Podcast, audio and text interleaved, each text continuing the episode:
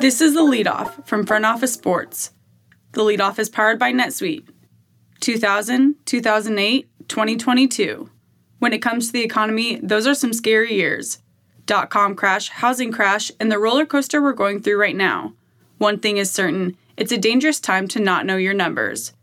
But over 31,000 businesses have the confidence and clarity they need because they rely on NetSuite by Oracle, the number one cloud financial system. Right now, NetSuite is offering a one-of-a-kind flexible financing program. Head to netsuite.com slash front office right now. netsuite.com slash front office. That's netsuite.com slash front office. It's Monday, October 24th. I'm Abigail Gentrup, business writer for Front Office Sports. Here's what we're following in the business of sports. The Big 12's media contract with ESPN and Fox doesn't expire until after the 2024 through 25 academic year, but the conference is reportedly already close to a new deal. An agreement with the broadcasters could be in place within a matter of weeks, according to a CBS Sports report. The conference's current deal contributes an annual $43 million to each school, including revenue from the NCAA tournament and bowl games. Despite Texas and Oklahoma leaving for the SEC in 2025, Big 12 Commissioner Brett Yormark believes the new deal could surpass the current figure because he's a good salesman. Former Commissioner Bob Bowlesby claimed the loss of the schools would decrease the conference's value by 50%. Yormark cited an increase in ticket prices for the Big 12 tournament as a way to boost revenue. The Big 12 is adding BYU, Cincinnati, Houston, and UCF in 2025.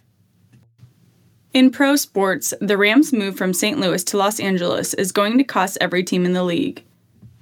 NFL owners unanimously supported a plan in which Rams owner Stan Kroenke covers most of the bill and is partly repaid over the next three decades, according to Sports Business Journal. The total charge comes to around $820 million, $790 million for a settlement with the city of St. Louis, and $30 million in legal fees. The other 31 owners have already chipped in $220 million from the league, garnishing around $7 million per team from national revenue payouts. Kroenke owes the league $320 million in March and an additional $283 million in five years. He will be able to recover the second payment over 30 years by hanging on to revenue from home games that would normally be shared with the visiting team. Moving on to the other kind of football, as its European rivals continue to benefit from big media rights deals, Italy's top soccer league is looking for a bigger piece of the pie. Serie A has taken steps to improve its overseas reach, including opening a base in New York and planning for offices in London and Abu Dhabi. And now the league wants to triple its international media rights revenue by 2030. Serie A will make $658 million for international media rights between 2021 and 2024.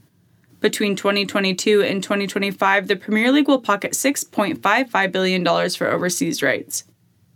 Spain's La Liga is in the second season of an eight year, $1.4 billion rights deal with ESPN.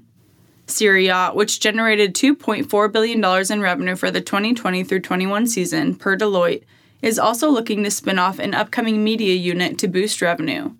On Friday, the league began the formal process of creating the media unit. And finally, as NFL Commissioner Roger Goodell advocated patience when it came to Washington Commanders owner Dan Snyder's future, lawyers were prepping for a legal hearing in a related matter that could prove even more troublesome for Goodell and the league. The lawsuit filed by former Las Vegas Raiders coach Jon Gruden against the NFL last November has easily survived every legal challenge so far. At Thursday's hearing in Las Vegas, District Court Judge Nancy Allf even refused to issue a stay in the case ahead of an expected appeal.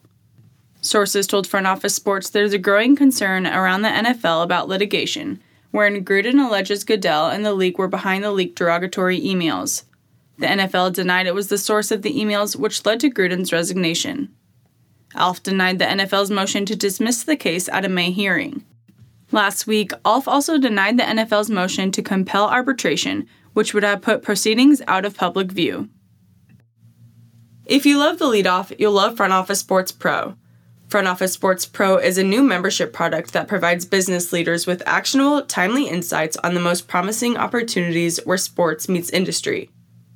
Sign up at frontofficesports.com/pro to become a member and receive cutting-edge research reports, access to the Pro Investor Directory, deal tracker, exclusive merchandise, and experiences among a community of like minded professionals. Use the code LEADOFF for 10% off the annual subscription price. Thanks for listening to The Leadoff from Front Office Sports. Rate and review us on your favorite podcast platform and send us a screenshot on social media, and we'll send you some FOS merch.